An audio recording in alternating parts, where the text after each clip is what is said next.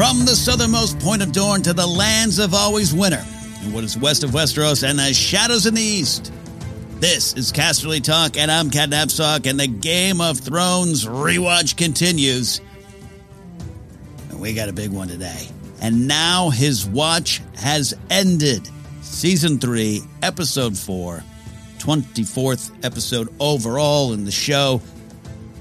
We've been having a lot of fun going back, rediscovering these episodes, rediscovering the things in them. For me, rediscovering season three is not to be overlooked, as I sometimes have a habit of doing. We are taking the themes and lessons presented in each episode, connecting them to the larger story, and connecting them to our own lives, and just going back and reliving these episodes. And what an episode to relive! This episode originally aired April 21st, 2013. I just celebrated a birthday two days prior. I was probably still basking in the glow of cake and ice cream when I sat down to have my mind blown by this episode. It is truly one of the better episodes. It's got one of the, I'd say, most memorable scenes with Danny, which was uh, at the end of the episode. Uh, very important to the creators. One of the reasons uh, they wanted to do the show. DB Weiss loves this scene. And then they had a uh, director, Alex Graves, coming to Game of Thrones for the first time. He had an extensive resume before this, but his first time working on the show. He brought his own cinemat- cinematographer. Anette Haellmigk uh, came in. She'd been working with him on the West on West Wing. She also worked with uh, Paul Verhoeven on uh, Starship Troopers, many other things. Award-winning cinematographer. They come on over, and uh, Benioff and Rice, uh, Weiss, not Rice, but Weiss, got credit for the script here. Katie Weiland, the excellent editor on this one those are the stats, but this is an episode that uh, you know deserves not just a relook here, but we could always come back to this episode. I think this is very, very important to the story of Danny, without a doubt. Why wouldn't be? it be? This is a big moment. Uh, Benioff Weiss described this episode as kind of a turning point in the show, in the series, and when you really look at it from that uh, perspective, it, it, really rings true. There's uh, there's some big turns and some big changes that happen in this episode, big and small. Uh, it is uh, you know remembered again because of Daenerys Targaryen freeing the Unsullied and then uh, taking them as her army, giving them the choice, I should say. And none uh, walk away; they all join her. It's a victory moment for her that also foretold the coming of her justifiable rage. I think you can take this episode and tie it directly to the bells, but maybe a conversation for a little bit later and for another day. But like so many episodes, it's full of just wonderful building block scenes and big moments. We also say goodbye to Jorah Mormont, uh, one that hurt me. We'll talk about that. James Cosmos uh, did uh, two, two, almost two and a half seasons and was um, calming presence on the show, and, and we feel his loss. I, I I'll go into it, but I think uh, Mormont's death here um, takes away a pillar of support for the show in, in a good way. Where now I'm just like I, as a viewer, feel like what. Not like Ned Stark, what's going to happen, but just like that was that was like my father. what are we doing here? Uh, it, it hurt and it hurt. I'm a big fan of House Mormont. We all get to, also get to see Jamie Lannister at his lowest. It's possible this could be his lowest of the low. Uh, this episode starts with that. Uh, his hand's been chopped off. Uh, he falls into the mud. He wants to, he whips out a sword to see if he can still fight. He's got the left hand. We know he can't.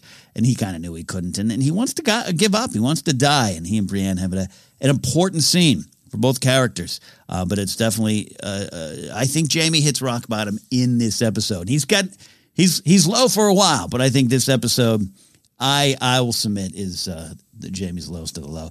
Many things on the way here. Perhaps Varys's greatest scene. We got that. There are a lot, a lot of great scenes for these characters, just in terms of the characters' resumes and the actors that portray these characters. We also have an underrated villain.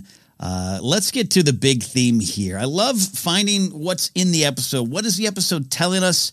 What is it communicating? Sometimes it's a simple theme, sometimes it's lessons, and sometimes it's questions. And I, I think this there, there's some questions in this episode. This one's asking you how are you going to survive we have a lot of uh, season three beginning with here's what everyone really wants danny most notably an army Jon wants to be a hero but that's that's whisked away and he's got to redefine that for himself and by the way no Jon in this episode uh, one of the biggest episodes, and you forget. Uh, Kit uh, on the sidelines. Take a knee, kid.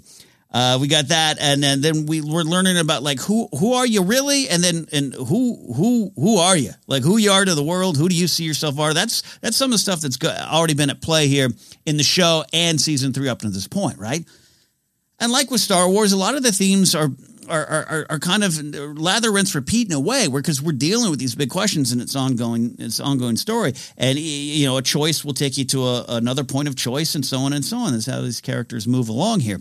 Uh, this episode has one of the, to me, one of the more intriguing themes, lessons, and then a question, and and it comes from Rast. It comes from Rast, who uh, we should talk about Rast here a little bit here. Luke Barnes plays Rast. He plays him from season one on. He's just kind of a little side character almost. You don't think much of him here, and then he comes roaring back uh, north of the wall. We love taking questions on Twitter or comments. You can use the hashtag CasterlyTalk and follow me at Ken Napzok to uh, tweet me and, and use that hashtag to get a question.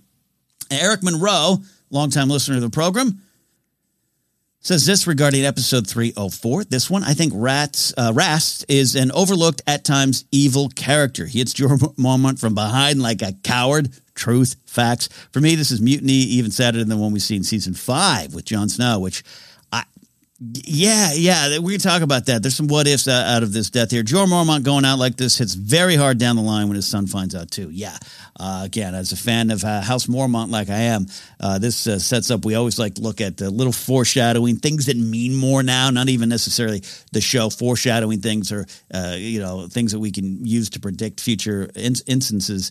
Um, I also think you just go back and things have a little bit more meaning now that all uh, eight seasons are behind us, and this one, you know, tracing this to uh, Jorah finding out from Tyrion. Uh, yeah, man, that sucks. That hurts. That's a hurty hurt one right there. Uh, yeah, so dive in. Uh, here, here it is from Rast. In the in the first time we see him in this episode, you got uh, Ed and and uh, Grenn, and they're and they're shoveling pig shit, and they're unhappy with that. And excellent excellent point of you join the Night's Watch for uh, the realm, for glory, to redefine yourself, to to save your name, or to just build up a new name. But really, you're just shoveling poop every day. It's pretty between big fights. You're just shoveling, uh, and I think that's actually really funny and a, and a keen observation here. Now, before this, uh, I, I, I don't want to delay the theme talk here, but before this, again, the show starts with Jaime taking this, uh, taking the sword, flailing. Uh, uh, the water dumped on his head. Uh, Locke claims to have, you know, given him uh, horse piss, and uh, Bran sees him. He sees Jamie. this once this gallant knight, the Jamie Lannister. Here he is in the mud. Um, spitting out horse piss. He can't even fight to save his own life, literally, and that. And then, then we go from there. We go to Varys and Tyrion, which we could talk about here in a bit uh, Varys and Tyrion. Tyrion's still worried about what happened in Battle Block, Blackwater Bay. Who tried to kill me? He's trying to get information. He wants revenge. He wants to do something. Uh, he wants information. And even though he's got some titles, he's got a name. He doesn't have the influence. He said, "I don't have the spies. I don't have. I don't have what I need." Uh, to take care, uh, care of myself, I, and no one's willing to help me. Essentially, is what he's saying. And Varys gives him the great speech about his story, how he was cut, and the voices, and, and we're going to go into that in a bit. And, and reveals, of course, as he's slowly undoing the crate, the box there, he's got the sorcerer that cut him, the sorcerer that tortured him, the sorcerer that left him for dead there. And Varys goes on a great speech about getting back at him. And it's a speech about patience. It's also a speech about survival, but it ties into the theme that, that to me emerges from Rast, north of the wall. Listen to, to Grenn and Ed talk about, uh, you know, shoveling the, the pig poop and, uh, uh, they talk about you know they'll leave when Jorah Mormont says it's time to leave. He's their leader. He's their father figure. He's he's the Lord Commander. And Rast just kind of spits that name out. Yeah, he, he, says the Lord Commander told us to go to the fist of the first man. Basically saying how'd that work out for us? We listened to him. This is we're we're in this position because of this vaunted uh, Lord Commander. And and Rast says this. If we want to live, we'll have to look out for ourselves. I consider that the theme of this episode, but also a question this episode's asking all of our characters. You want to survive. You want to you want to see justice. You want to get revenge. You want to take over. You want to get what's yours. You just want to live till tomorrow. You're gonna have to look out for yourselves. And in this world, and you can easily tie it to our world, but it's it's it's a dangerous thing to get in your head. And here's why. I submit that this episode as sees different interpretations of what that means to these people. Uh, Rast and Karl Tanner, Burn Gorman's character, uh, we know at the end of this episode, we're talking about Jorah Mormont. They they make a decision on what that means to look out for themselves, and I would say I, I don't like that decision. Killing Craster, eh, you know, you know, I could, yeah, I'm okay with that one.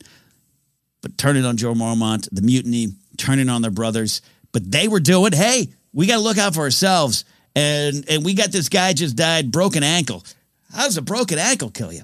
No, we're we're we're dying because there's sawdust in the bread. Craster's uh, uh, starving us out. He doesn't care. Uh, he's he's disgusting. He's a monster. We're the knights. We're going to do what we want. Karl Tanner says later on the scene, "There's no laws north of the wall." Right? Because Jorah Mormont's trying to keep some sort of semblance of control law. Uh, and, and Jorah Mormont, I would argue, is just. I would even say to Rast, he's doing what he feels he needs to do to have everyone survive, have himself, but also the people under his care. You have Gilly. Great scene.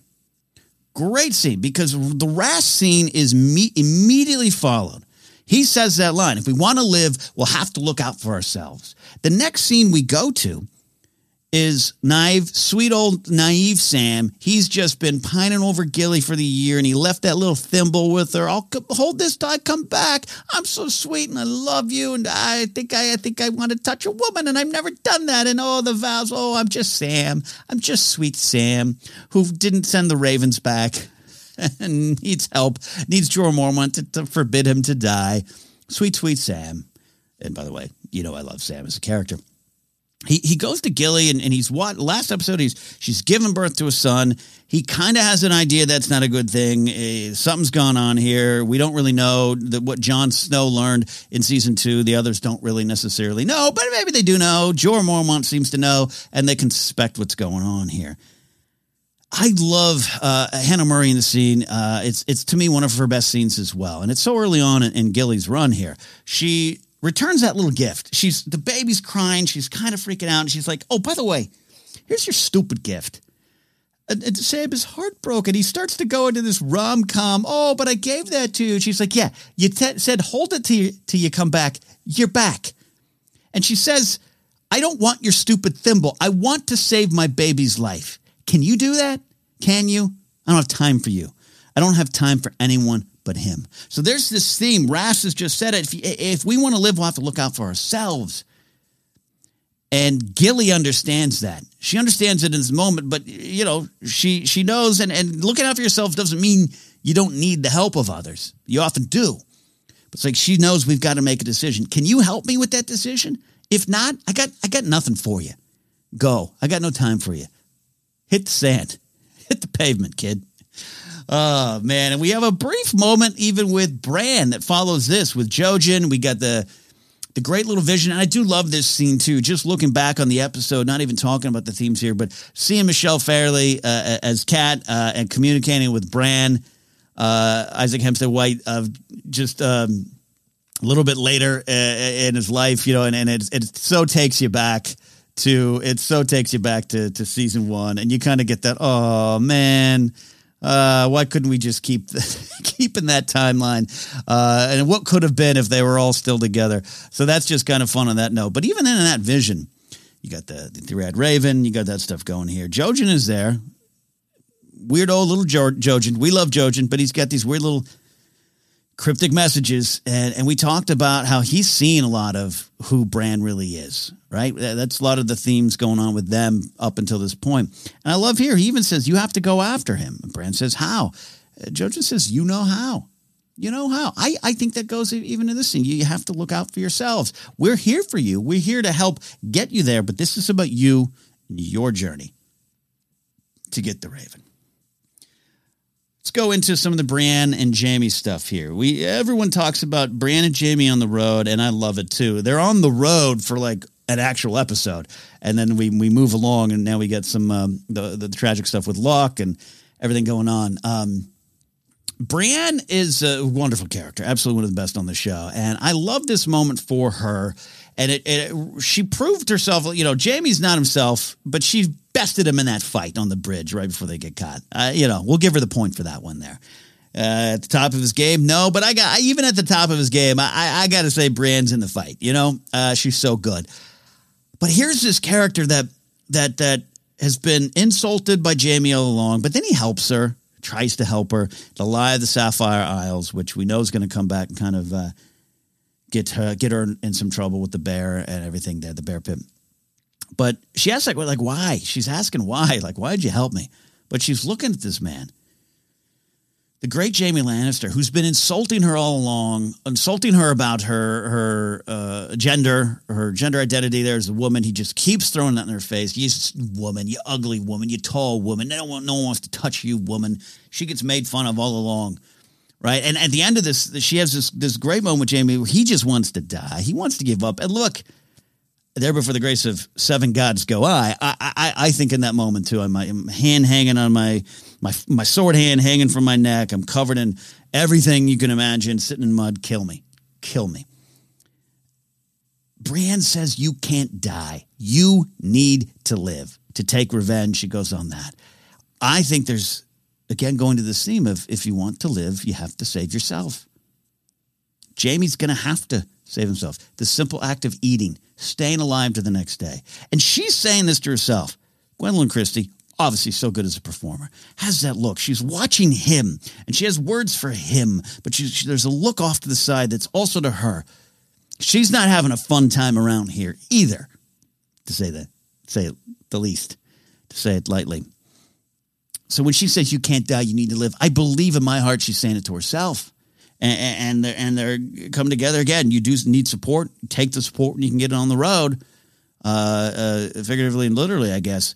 So I love when she says that you can't die, you need to live, and goes off into this wonderful speech of, uh, I mean, really just lays it on. I'm paraphrasing, but oh, the great Jamie Lannister. Oh, the big, great, powerful knight. Jamie Lannister. You lose one little hand and drink one little bucket of horse piss, and you find one little year of trouble in your life, and you want to give up. Has he had a bad year? Yeah, he's had a bad year. Let's give Jamie a little bit of break here. But Brienne's right. And I see this as the first person to really tell Jamie the truth, even over Cersei, even over everyone. Tyrion's probably delivered at some point, but there's, you know, different dynam- dynamics at play. But in this moment, at his lowest, there's sympathy. There's, there's compassion and empathy from Brienne. She's she's seen it. She's gone through it too. She sees what he's going through, and arguably he, he's he's in a lower position here, and, and he did it for her basically. But all that's out the window because she says, you know, you get one little one little taste of the real world and you want to give up. And she says, she spits it out of her mouth. You sound like a bloody woman. That's not show that's not lightly from Brienne. I love that moment. She's been she's had that thrown in her face the entire show, but especially from jamie Lannister. He's thrown that from the beginning. You're a woman, and worse, you're an ugly woman, and it's in her face, and you're a big woman, and you're you're not what you're supposed to be in this land. You and you want to be a knight. You and by the way, this is jamie right? He's been saying this, uh, summarizing what he's been saying. The feeling, the vibe behind what he's been saying is you you you want to be a knight. You can't even be a knight, you woman. So when she throws that back in his face, throws it to jamie it, it, it, it hits him in a way. Not that it's right, not that a woman's not strong in this show or the real world, not that it's fair, but for Brienne to just boom, spit it out. You sound like a bloody woman. Boom. For Jamie to take that in, Nikolaj Coster-Waldau playing it so well, and he takes the bite of bread. That's all he does in response to that. Jamie Lannister has finally heard the truth from Brienne, which is about their connection. As heartbreaking as that connection can be at times, and especially where it ends up. I'm sorry, just sometimes the show's going to deal in heartbreak, as in life.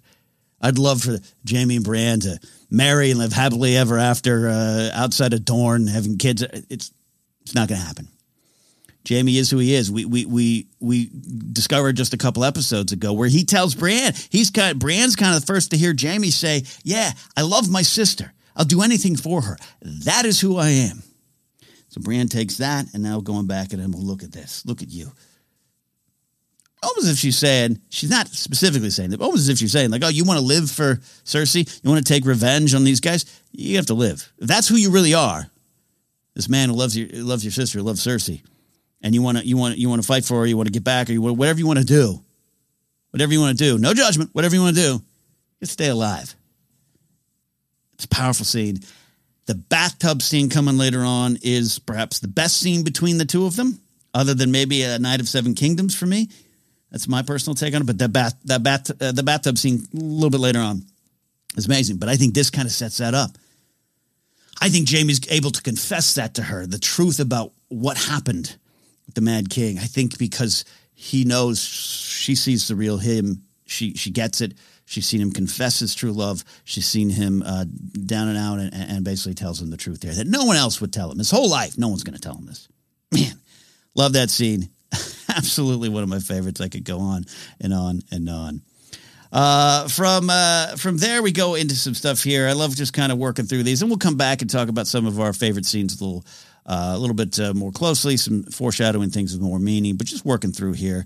Uh, Margaery is um, very much on display in season three. This new kind of Margaery, the game Margaery. Season two Margaery is wonderful, but it just sets this all up to me. You want to be the queen? No, I want to be the queen. Margaery wants that. We know this. And we get it. It's pretty surface level. That's why I love the scene later on with Tywin. Uh, sometimes themes are pretty simple, surface level. These are myths and fables. They should be themes you can grasp, lessons you can learn. I love that Cersei's kind of like almost us at times. It's like Cersei has a Game of Thrones podcast with her father later on. Well, Margaery's got her claws in Joffrey. She's learning how to control him. I picked up on that. And Tywin's like, yeah, yeah, yeah, that's that's exactly what's happening. Too bad you couldn't do it. Love that scene later on, but we get to see Margaery, and I think she's great at hiding this theme. Uh, I'm not saying that's you know explicitly what was put in the script for Margaery here. We know Betty. I always make reference, but Benioff and Weiss, more specifically Benioff, are kind of like, yeah, we don't do themes. I, I will say a pox on that idea to the end of time. These these shows and these episodes are communicating a lot of things, and, and often they're uh, uh, lined up here. Um, and, and, and as always, uh, you know, you can interpret things a lot of ways, uh, which Game of Thrones is about that too. Prophecies, lessons. A lot of people look at them different ways. In fact, this episode is again looking at this question of you want to survive, you got to save yourself, and a lot of people have different thoughts on how to do that. Here's Margaery. she's going to save herself. She's got Olenna in her corner. She's got the House Tyrell uh, uh, money in, in her pockets, and she knows how to play Joffrey. She knows how to play Sansa. So we got a couple great scenes with Margaery here. We'll go a little bit of the details, foreshadowing things that come uh, with, with um, Joffrey, but the, the scene around the Sept and, and, and Joffrey's giving her the tour. Let me show you my place. There's all the remains of the people my dad killed. There's the Targaryen history. They're dead. They're dead. They're dead. Ain't it cool? Uh, and Cersei's watching this happen. And again, Cersei's like, Cersei's uh, stuck up here. And then Margaery's a few steps ahead and, and deeper on the theme here. And this theme of this, you, hey, you can only save yourself.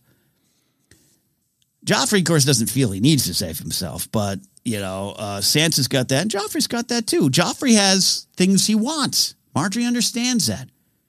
You want the love of the people? Give it to them, and they'll return it tenfold adoration, glory. That's what Joffrey wants. He wants to be considered the king. I'm the king. That's Joffrey's rallying cry. It was probably the end of every night when he's sent to bed without dinner.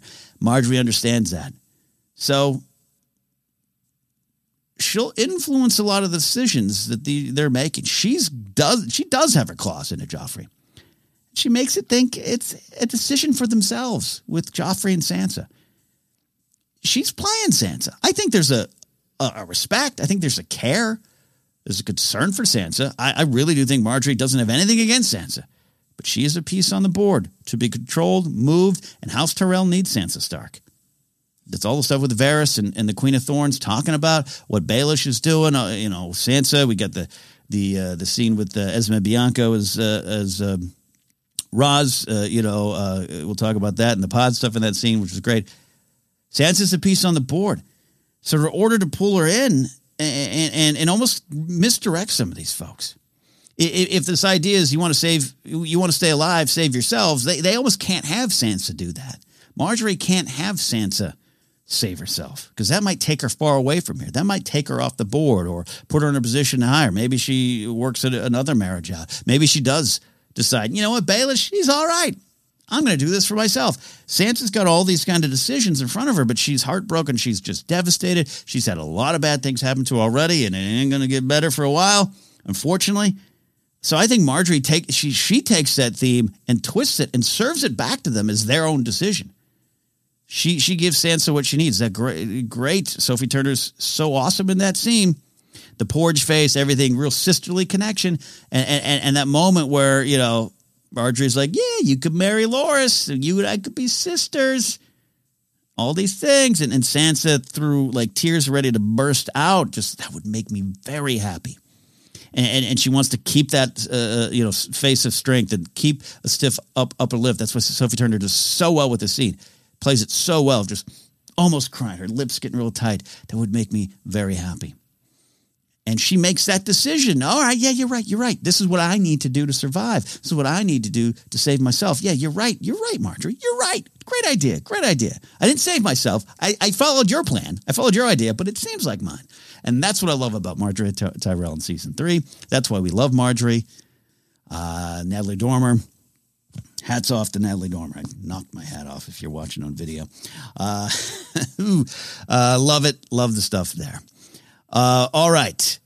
Let's let me catch my breath because I'm talking about myself. Mm, big sip of soda. Well, a fruit drink. And we're back. Here we go. Um, am I ready to get into the death of Jorah Mormont? Yeah, why not? Why not?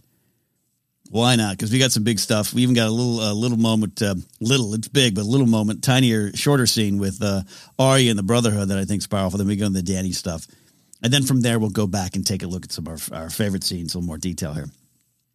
The death of Jorah Mormont, like I said, uh, this is uh, not just me breaking down the themes. We're also looking back and kind of re-experiencing these episodes.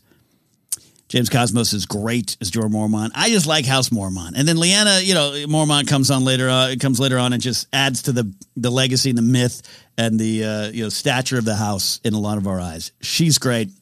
Uh, uh we, will we'll cross that bridge if she'll let us. Um, but I love Jorah for better and worse. I you know it's not all. Jorah's not perfect, right? He's a sad sack. He did some did some uh, you know duplicitous things with Danny. He gets a little bit of what uh, is coming to him here, but uh, overall, love the guy, sympathetic character. Iain Glen just obviously amazing here. Uh, so it just makes sense that I would like his father as well. Cut for the same stoic cloth, I guess. Uh, just a little bit more uh, noble. Um, so that death is just absolutely one of the more heartbreaking losses for me in the show. Mormont, Jorah Mormont is is complicated like all GOT characters, he's not perfect. I still think Jon Snow is righteously upset at him for kind of being aware what Craster's doing, but it's kind of what Jorah Jeor has to do. It's the lay of the land. It's it's again, it's it's tough decisions. It's easy to stand on the sidelines and say here's what's right and here's what's wrong. Jorah Mormont is uh, not on the sidelines. He is in the thick of it, and it's not going well. And even when things were okay, he was on the wall. Uh, I feel in his heart as things, you know, we don't see when we pick up in season one, we see the White Walkers. We see that little girl, girl turned into a white. We see what happens to uh, Raymer, Roy, Royce, and uh, Will and Garrett. But I think the Night's Watch already has that idea, right? You kind of get that idea from uh, Benjen Stark. You know, uh, things think, hey Ned, mm, there's some things happening. So I, I think Jor Jor Mormont understands the bigger picture. He's fighting against the truth at times, and just wants to save himself. But by saving himself, he's trying to save the men under his watch here. So that death really hit me. Uh, he provided a sense of calm. He was a true father figure, and it, it didn't have to go this way, right? Stupid Rast. And I, wi- I wish I wish Jeor Mormont had killed Rast. I really do. Choked him. But Rast kind of got what's coming to him here. Uh, this whole scene does kind of keep in the theme, though, but it is about that thing I said up top about this episode's asking you a question. Like, so you hear, you see this theme? Save yourself, stay alive. It's not a Last Mohicans podcast. Stay alive, stay alive, and we'll find you. Rast kind of says the theme we can kind of nod and go, Rast is kind of right, and we want We want Samwell Tarly and Gilly to save themselves. We want Jamie, and maybe not, you know, the love of Jaime's growing, but by the end of the show, Jamie's a, a character people generally support. We're watching Jamie and Brienne. We want them to save themselves. We definitely want Daener- Da- Daenerys Targaryen to save herself. But we don't want Rast or Karl to save themselves. We don't want Baelish to save himself, Joffrey to save himself. Varys, you know, we're on we might have been on the fence, but after this one, it's scary. Like, oh, he's capable of some things. So maybe we're rooting for him. Um, but to Rast and Karl and, and the mutineers there, yeah, they're they're they're behind them saving themselves. So they make that decision. And this episode asks asks us to weigh that. These decisions, who's making the decisions, not just the decisions. Uh, so I really do feel they're doing uh, what they feel they need to do to save themselves. I think it's wrong, but it's what they feel, and so they do, and they take action there. Uh, Jorah, uh, Jeor Mormont uh, was trying to save others. Uh, he's more noble in this, but again, people are going to interpret that for themselves. And Craster gets probably what's coming to him here.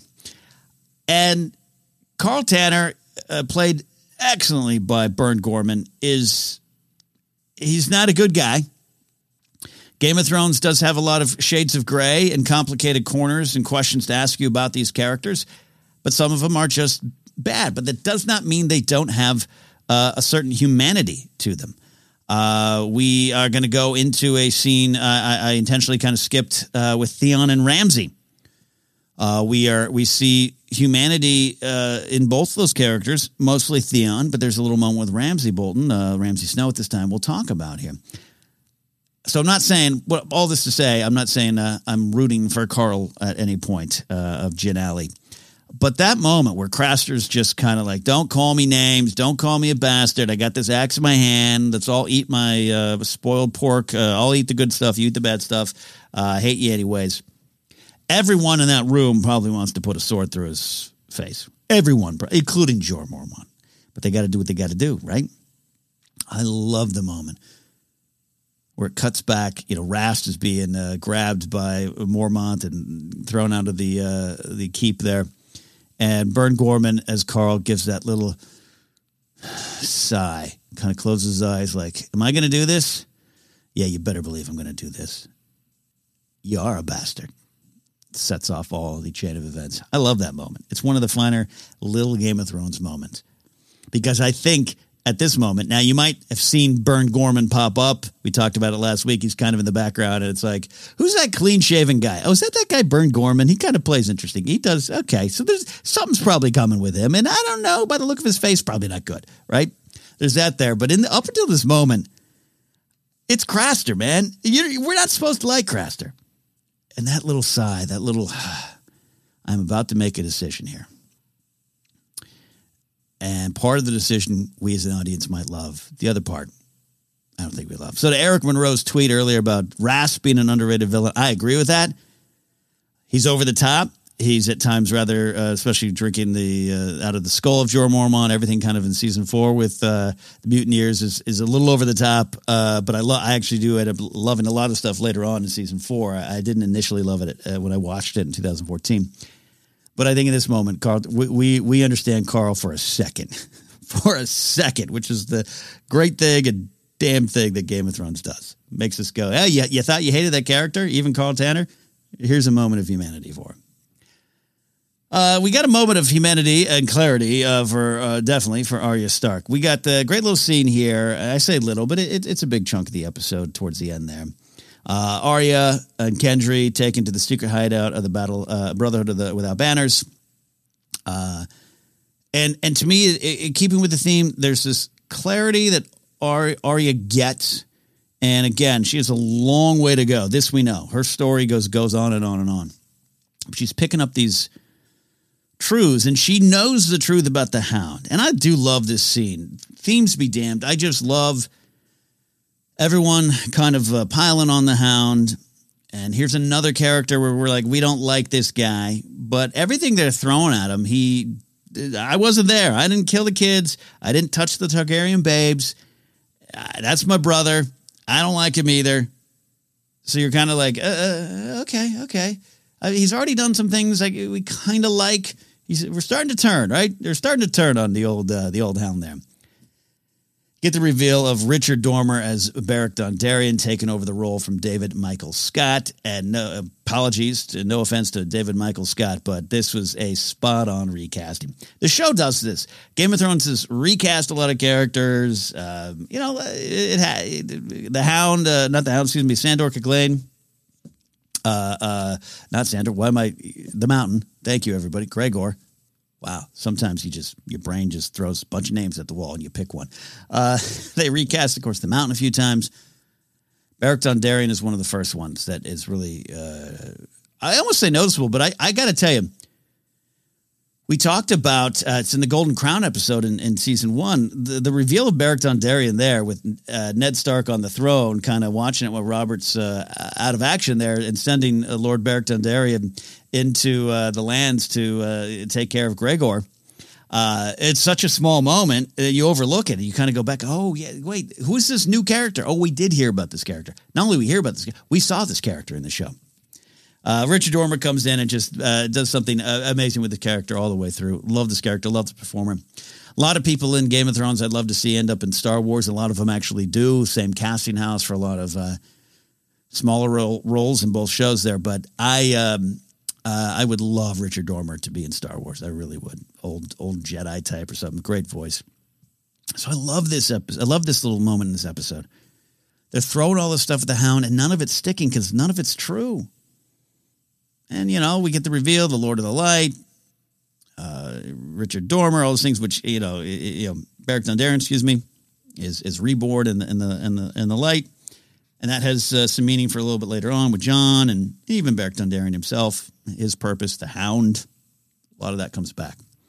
But I love that in this moment, this moment of clarity for Arya, uh, she's watching these big, tough, grown men who she's 100% not sure of, kind of have no case against the hound. They don't care to ask her. No one really cared about what she thinks about any of this. She's a pawn on the board for them. She wants justice. She wants revenge. She wants to uh, avenge Mycah's death, and she wants to do what she feels feels is right. It's a sense of survival, and I love that she's the one that says, "You, you, you did murder someone. You murdered Micah. You ran him down. Hound doesn't deny it.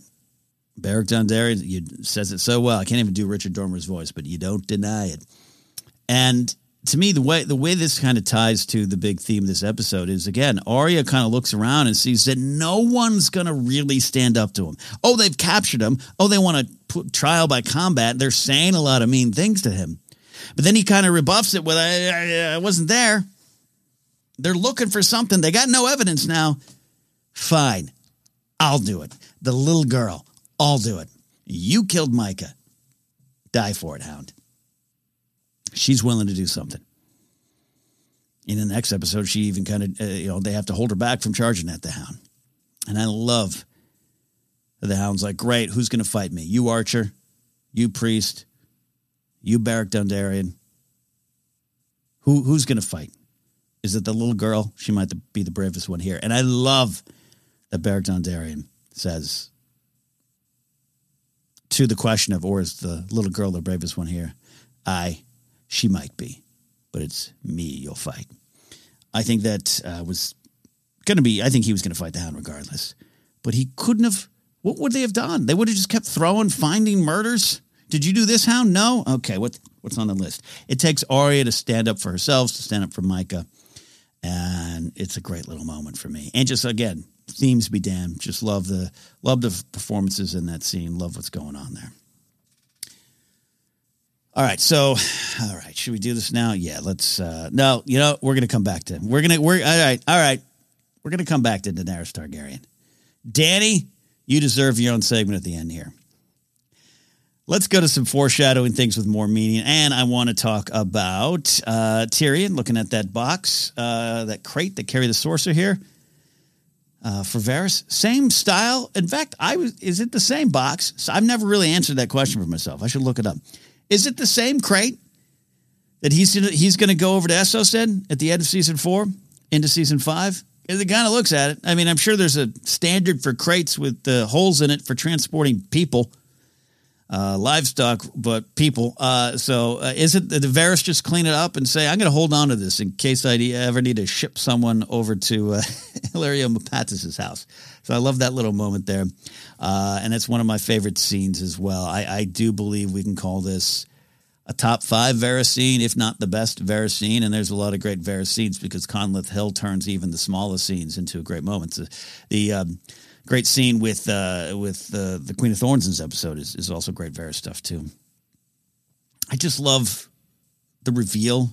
We've been dancing around it, how and why, and the whole story behind Varys being cut and, and what made him. And it is a lesson of influence. It's a lesson of patience to Tyrion. It's something Tyr- Tyrion needs to hear. But what he, what what Varys is telling Tyrion is keeping with the theme. You have to take care of yourself. You have to take care of yourself. You hear the whole horrible story of him being used and abused, left for dead as a child, and he decided he was going to live. That's how he was going to get back. Again, we got the Jaime stuff, right? We're coming out of some of the Jaime stuff. We're going to get that big moment with Bran after this scene. In this scene, he's telling Tyrion, I, I decided to live and, and, and influence grows like a weed. And here I did that didn't happen overnight. And I, I I took care of myself every step of the way, every dirty, bad, horrible, nasty step of the way. I took care of myself.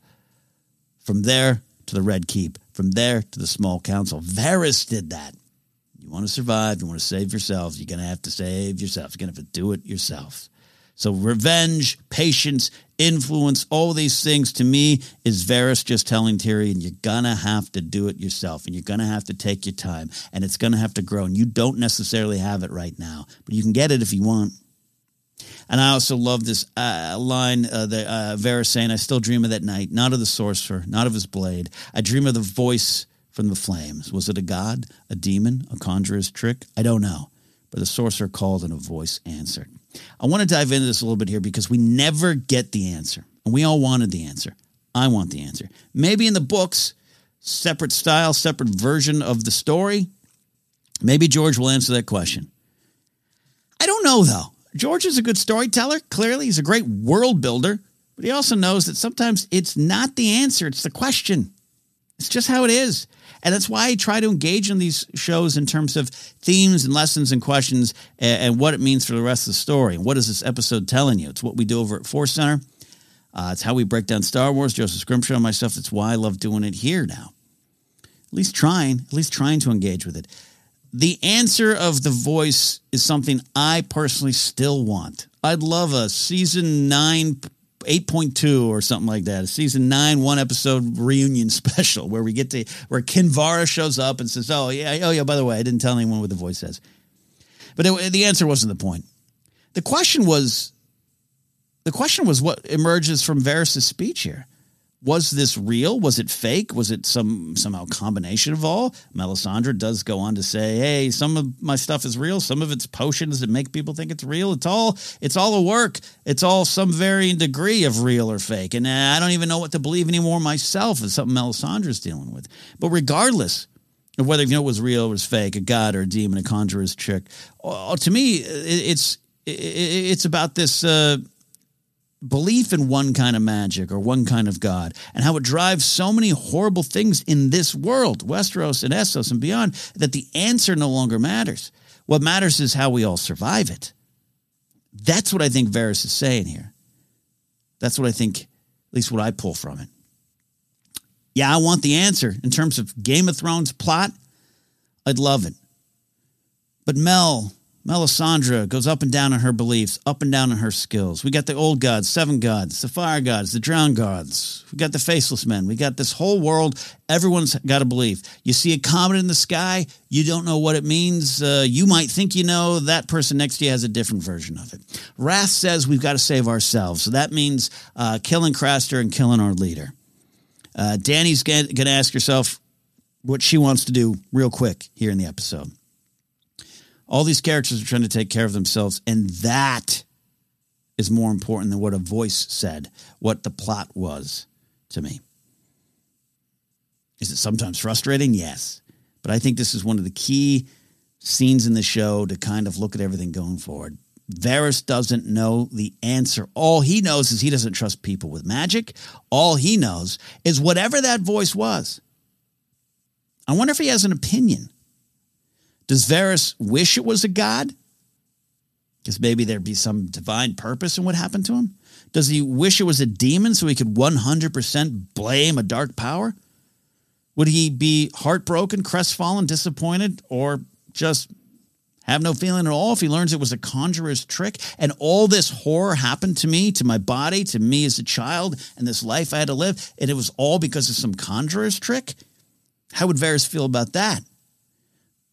He can't really focus on that. He can't focus on the answer of what was that voice saying and does that make this real or not. All he can focus on is how he had to save himself from this moment on, that he decided to live to get what he wanted. He decided to react to this this way. He makes a choice to go forward in his own way, in his own time. I think this is why this scene really stands the test time. There's some great imagery. There's some darkness. It's evil. Like it's the first time Conleth Hill plays Varys so well, and he's so funny, and he's so snarky, and he's so so uh, you're dancing around, and you you know the the the, the witty banter with Baelish and all those things. But this is a scene where you're like, oh, wow, okay, don't cross Varys.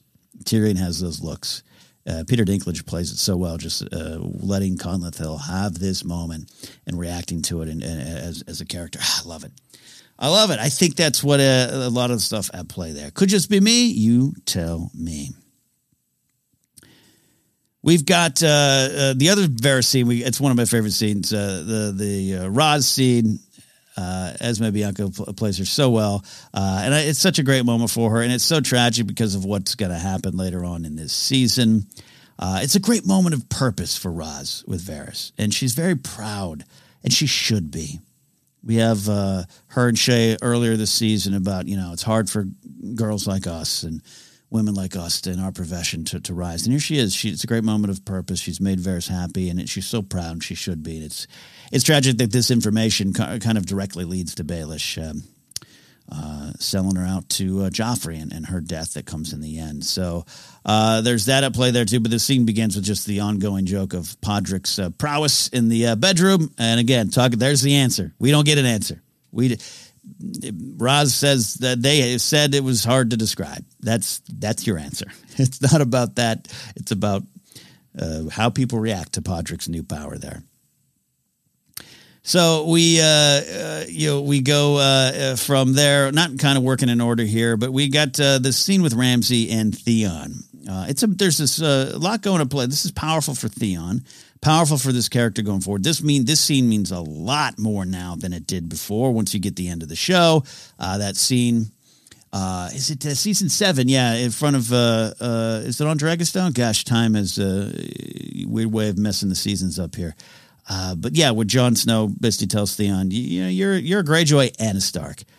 That's a powerful moment. We felt it then, but go back and watch this scene, scene with Ramsay just tweaking the hell out of Theon's mind and heart and soul, pretending to rescue him, pretending to take him back to his family, to his sister. And Theon has thoughts on that. And Theon he gets the information he needs. Bran and Rickon are still alive. Theon's not really a Greyjoy in his heart. He feels his father was the one uh, beheaded at King's Landing on that day. Powerful, heart wrenching stuff. Alfie Allen, good as always. It's amazing scene. Uh, so I don't want to take uh, any of the focus off Theon. But keeping with some, some of the stuff I said earlier about Karl Tanner, what I love about this scene is, is here's Ramsay. Uh, this is a if there's any irredeemable character in Game of Thrones, it might be Ramsay. Yes, Joffrey, Ras Karl Tanner, Karl Tanner. There's a lot of those characters too, but sometimes you look at Joffrey and you go, yeah, I mean, how did he have any other shot? Um, horrible monster, got what's coming, but yeah, man, what choices did he have growing up? I think he had some choices later on, but the the wiring might have been faulty. Ramsay, probably some of that too but it's harder to find the humanity. But you have to. You have to as a performer. We don't necessarily have to, but I think you kind of have to as a performer. You have to. It's not just the uh, every character is a hero of their own story, but what's the humanity there? And, and uh, uh, Iwan uh, Rheon uh, is such a, an amazing actor. This we know, but I think he finds there's two moments, and we'll talk about the later on when he gets his name, when he becomes a Bolton later on. I think that is the key scene for uh, finding humanity in Ramsay. But I love the little moment here because he's just getting all the information out of Theon. He's doing what he wants to do to survive, doing taking care of himself here. As Theon completely relies on someone else to save himself, and he kind of has no option here in this moment. To be fair to Theon here, uh, but I love as he's getting the the truth. Um, uh, Theon says he does not have his father's love. We know that's true for Ramsay. And there's that look. There's a look and a pause, and Ramsay says, maybe it's not too late. I believe he's absolutely talking about Theon and, and Balon. He's he's talking, he's commenting on Theon's story. But I really I choose to believe that you could find a little broken bit of humanity there for Ramsay, where he wonders too. Because he's doing this, he's getting this information. We know later on this information becomes very valuable to Roose Bolton. So for Ramsay in this moment, I love this scene where it's like it's it's it's it's a it's a mind beep over Theon, and we we understand that, but to have that little moment of, of humanity, of maybe it's not too late, and maybe it's not too late for Ramsay to do horrible things just to get his name, to his father's name, and to get his father's love. Interesting food for thought there. The theme of survival also plays out in uh, one of the the best scenes of this season. Uh, Cersei and Tywin uh, Cersei again confronting Tywin. I made reference early. You know, I love the character of Cersei Lannister, as you all know. And she's got this information. Again, she's got a Game of Thrones podcast. Here's the theme. Here's the theme. And what have you, what, you know, are you doing anything to get back Jaime? And Tywin, uh, methodically, as he's methodically writing letters, the letters that we know is uh, going to uh, kind of make that happen in a way there. Red Wedding, we see you. I love that Tywin methodically tells the, the, the story basically of uh, look what I did for Tyrion. And that's Tyrion. You know I don't love Tyrion, but he's got my name, and I uh, I did that. I started a war. So what do you think I'm going to do? Whatever I can. Survival. We have to save ourselves. You want to protect your legacy? Want to save those around you that are important to you, and Tywin's got a warped sense of what that is. We're going to do what I can. Uh, Cersei saying, "Did it ever occur to you that our daughter might be the only one, uh, be the only one listening to him, or you?" Um, also, a, a, good foreshadowing for uh, the, the, the, Tywin's weakness, what will end up getting him, loving his legacy more than his children. And it's also really interesting here. Uh, I love on that moment Cersei's saying some truths to Tywin, and and you know you don't love your children, you love the name, you love the legacy, the dynasty. You don't love Jaime, Tyrion, and Cersei, even though I know I've tried to love you. We go from there to a, a very tight shot. We we go to uh, another part of King's Landing there with the Queen of Thorns, Olenna Tyrell, about to have that great scene with uh, Varys, which includes the, oh, please seduce away. It's been so long. What happens when the decrepit bump up against the uh, non existent? Great line. Love that stuff. But that comes out of this scene where Cersei's saying to Tywin, this patriarch, you, you don't love your children. You love your legacy. And you're going to do whatever you can to protect your legacy. We smash cut from there to the matriarch of the Tyrells Queen of Thorns, Olenna, lost in thought. She is lost in thought. She is absolutely trying to figure out um, how to do what she can to protect her family, her children, her grandchildren. You know, I know she doesn't love Mace Tyrell, but she'd probably do it. And yes, it's a little bit about the name, but she's she's looking, she's contemplating that, and then we immediately go into uh, Olenna makes fun of her house words and sigil. That's some Tywin Lannister's never going to do that. Rains of Castamere, the song, is all about him going, You made you talk bad about my family name, I'm going to wipe you out. Olenna's not going to do that. And she's literally talking to the girls who are needle pointing, making a oh a rose, and she goes into a great comedy monologue about uh, about that there.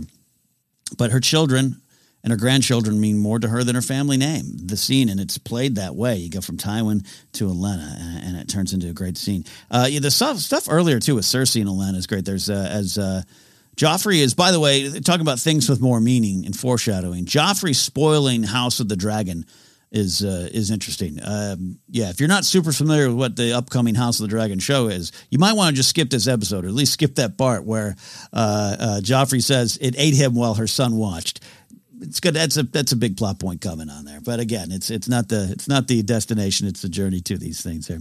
Uh, so that's a that's a great scene. Of course, Margaery, uh, her ability to see what Joffrey needs and wants, and and how she's uh, not so much playing Joffrey, but kind of con- uh, and controlling him. But she's feeding him. She's guiding him. Uh, love the line severity is the price we pay for greatness and how that just feeds into Joffrey. But in that scene, it's that little, little side scene, little bumper scene there with Cersei and Olenna. And they've always got some great uh, play back and forth. And, and of course, as we all know, Olenna's going to go off with, uh, go out with, uh, tell Cersei it was me. So there's always uh, the tension between them. But I, I love the scene there, and it's full of tension, I, I think. But well, Olenna's saying, We mothers do what we can to keep our sons from the grave. They seem to yearn for it um, and it's an unfair arrangement, all those kind of things. And uh, I think I think Cersei in that moment, I think she sees the Queen of Thorns as someone that gets her, but she's not going to allow herself. She immediately, uh, well, that's as the gods will it, and blah blah blah. The cold uh, exterior goes up, but you know to see these two scenes, the one with Tywin, her father, where she's just like.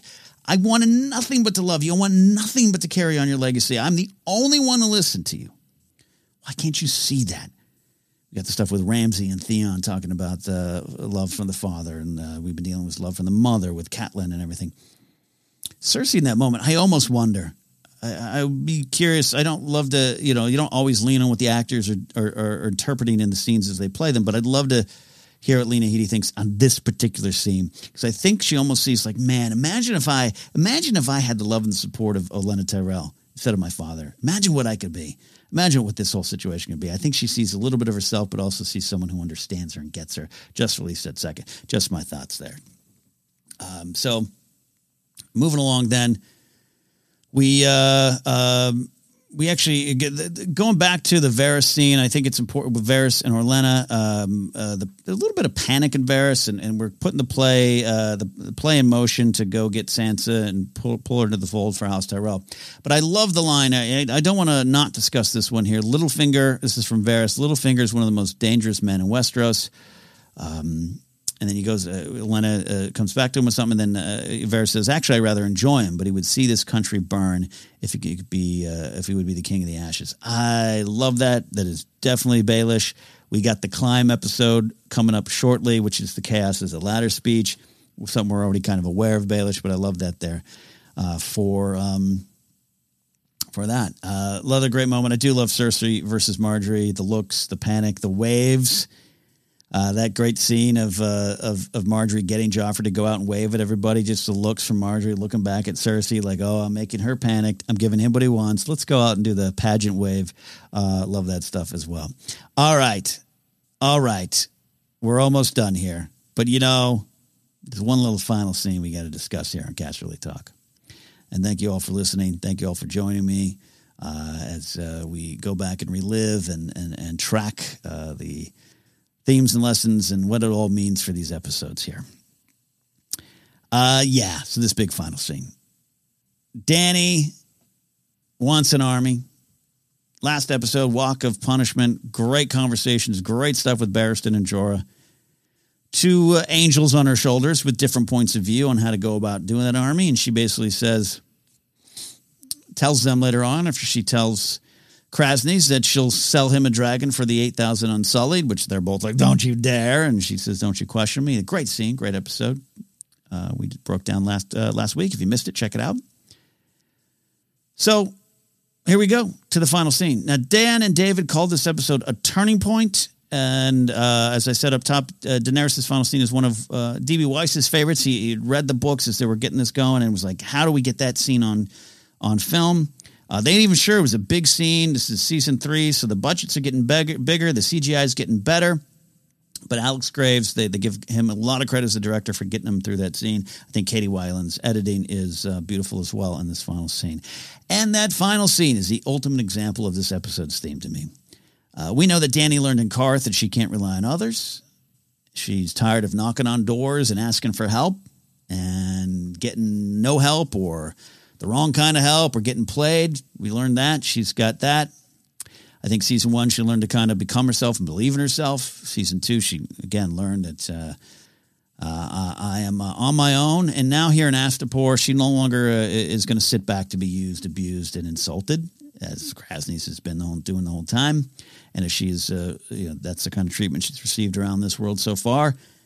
And I think she began the season wanting an army, and she got one her way. You have to save yourself. You want to live, you have to save yourself. Little old Rast.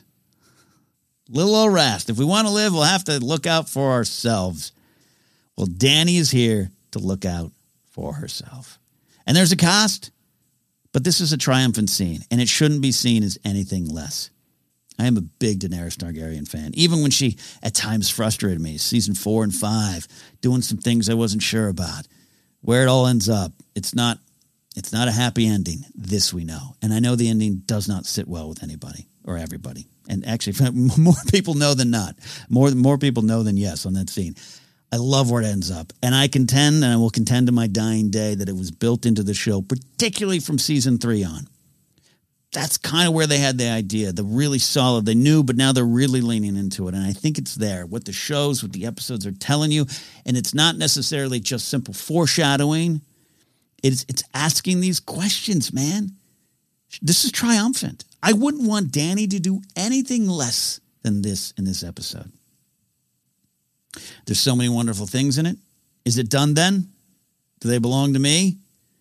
Uh, and up until this moment, Missandei's been, of course, translating. We know when Dany's playing him. Great reveal. But how it was revealed, the, the little the little micro uh, steps of how it was revealed. She's asking, is it done then? Missandei asks in Valyrian, um, a lower version of, of uh, Valyrian. Dany speaks a higher version of Valyrian. David J. Peterson wrote both the languages there, created both languages. Uh, Missandei gives the translation from Kraznys speaking the, the lower Valyrian. Great. They belong to me. Missandei translates it. Yeah, yeah, yeah. Kraznys says, I believe the line is, the bitch has her army. Ooh.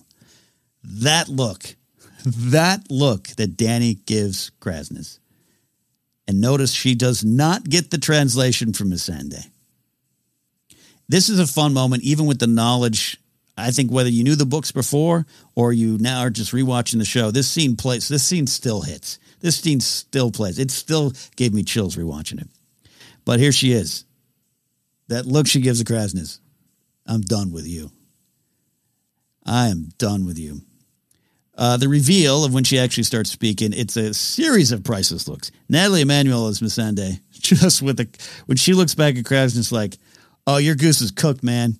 You a hole.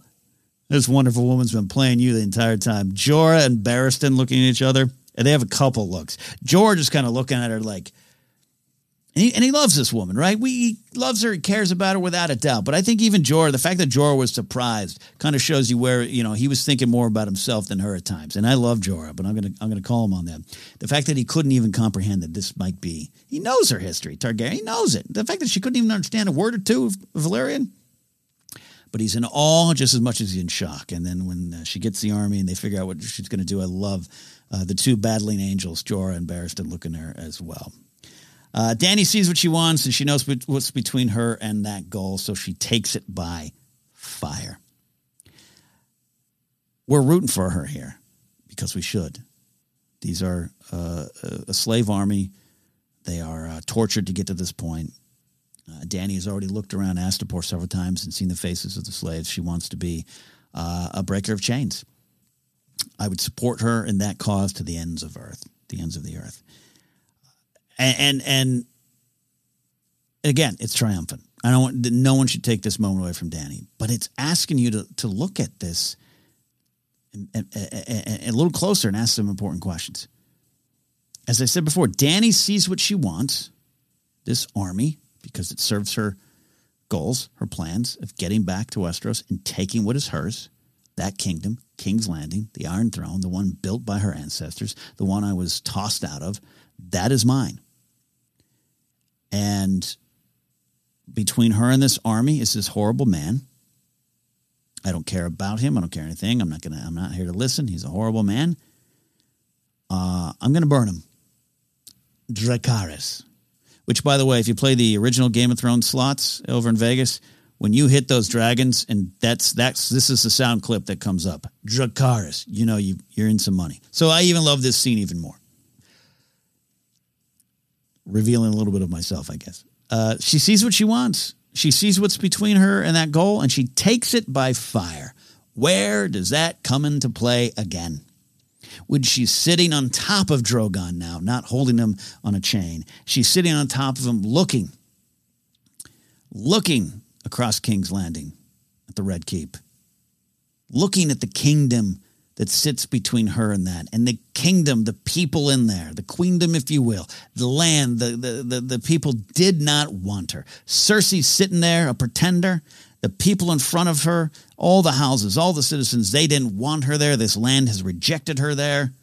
So she freaks out. She goes angry. She goes to what she knows. She takes it all by fire. It is her nature. And sometimes we are at war with our nature more than anything else.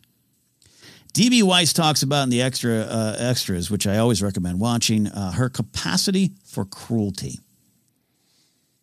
Again, I call this scene triumphant because I think the cruelty is justified here. But is it? Is it? It's how we fight, right? It's a big Star Wars theme. That's what the Jedi always have to ask themselves. Anger is a little natural hate sometimes, all right, maybe a lot, but you can't give into it. Once you walk down the uh, uh, dark side of the, the, the, the force, once you touch it, once you play with it, forever will it dominate your destiny. This is a modern myth. Game of Thrones is a complicated shades of gray modern myth. We don't have hobbits and rings and happy endings. We don't get to see uh, Aragorn's uh, tax policies in Lord of the Rings, as George R. R. Martin always says, but we do in this one. This is what I'm dealing with here. And he's dealing with real life history. So much. George is an expert on, on medieval history, right? Or any kind of. Just listen to him at conventions and panels, just, just bursts out all this history. He's drawn from that. So it's a modern myth. It's a fable. It's a, it's a lesson for all of us based in very real life decisions. Yeah, these are dragons it's not laser swords, but dragons are, you know, fantasy as well. But it's asking a very real question. What would you do? What does Dany to do? The world has treated her. She wants an army to take back what is hers. First, she wanted ships to get that army, to get out, to get back home, to get back with her people. Spice Trader wouldn't give her that. She didn't have to do the dirty work there. She had her dragons taken from her but to get out of the house of the undying, Dracarys. Justified. Here, a slave master, a slave trader. Justified. But once you start down that dark path, forever will it dominate your destiny. I think this episode is asking you to at least consider it, even if you don't agree with what happens with Dany's story. As I said, Weiss talks about in the extras her capacity for cruelty he says her sphere of empathy widens as that sphere of empathy widens, and it is widening. Before it was just like I want, I want, I want to take the Iron Throne, but now it's like there's people I can free, there's people I can help.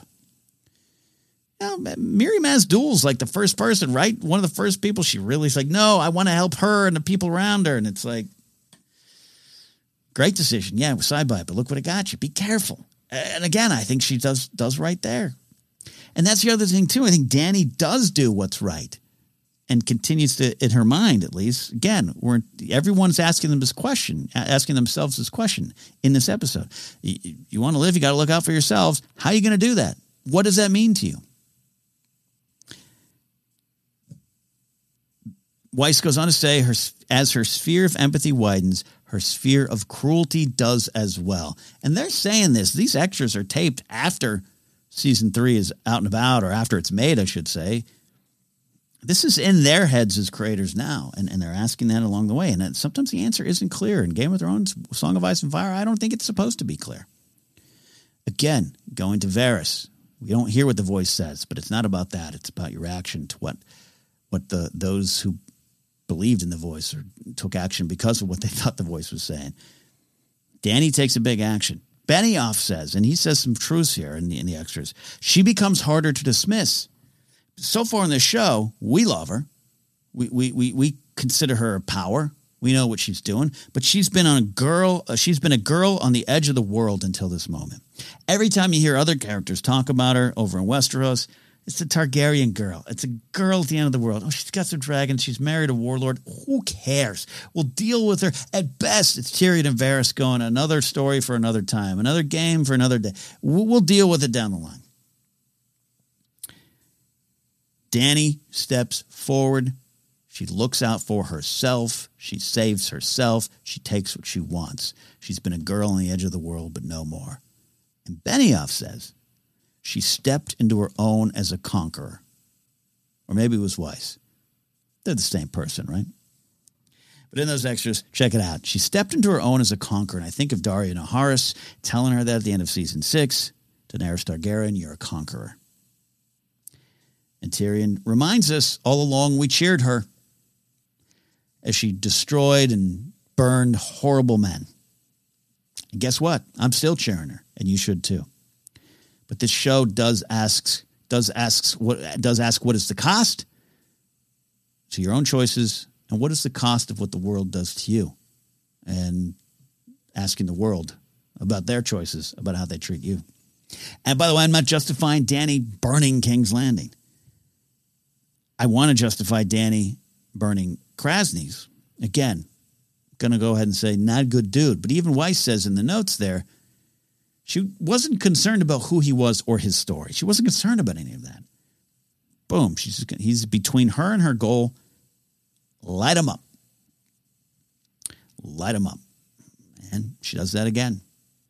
For better or worse, Daenerys Targaryen does what she does here. She looks out for herself. Sometimes in the name of helping others, sometimes in the name of empathy, but sometimes just to get her goal. She's wonderfully complicated. She's one of my favorite characters. Frustrating at times, triumphant at most others, uh, and well played, wonderfully played. I appreciate Emilia Clarke's performances more and more as I rewatch this show. There you go. There you go. Final comment, actually, uh, from our friend Donald Long on Twitter. He says Daenerys finally fully becomes the name she was given as the Dragon Queen here. We all know what was going to happen since she came to Astapor. We were just waiting for her to show her cards. She takes everything she experienced up until now and showcases. Uh, showcases it in one of the most standout scenes in the entire series, especially her dropping the whip, which is the symbol of slavery, and in her way shows she doesn't need it or want it to lead these men. Yeah. By the way, she gets this army in the right way, huh? I love it. Love it. Great comment, uh, uh, uh, uh, Ranger Donald, as we call him around these parts, and great comment, uh, Eric Monroe as well. If you guys want to reach out about future episodes, I record these on a week to week basis. Occasionally, I will record ahead, so I apologize if that happens when I miss your question. You can follow me on Twitter and use the hashtag Casterly Talk, talk to reach on out to me. Uh, that is it for this week. Thank you for listening to the podcast. You also can go and watch over on our YouTube channel, which is uh, Casterly Talk's own YouTube channel, uh, separate from the GPA, as we try to build this out and get ready for House of the Dragon, which, you know, Joffrey spoiled today in this episode. Joffrey, another reason to hate him. Uh, as I said, follow me on Cat Napzok. Follow us on Good People GPA. Thanks for listening to Casterly Talk here on the Blue Wire podcast network of shows and companies and streams and ah, Blue Wire. They're great. Check them out too. Uh, we'll see you next time here on Casterly Talk.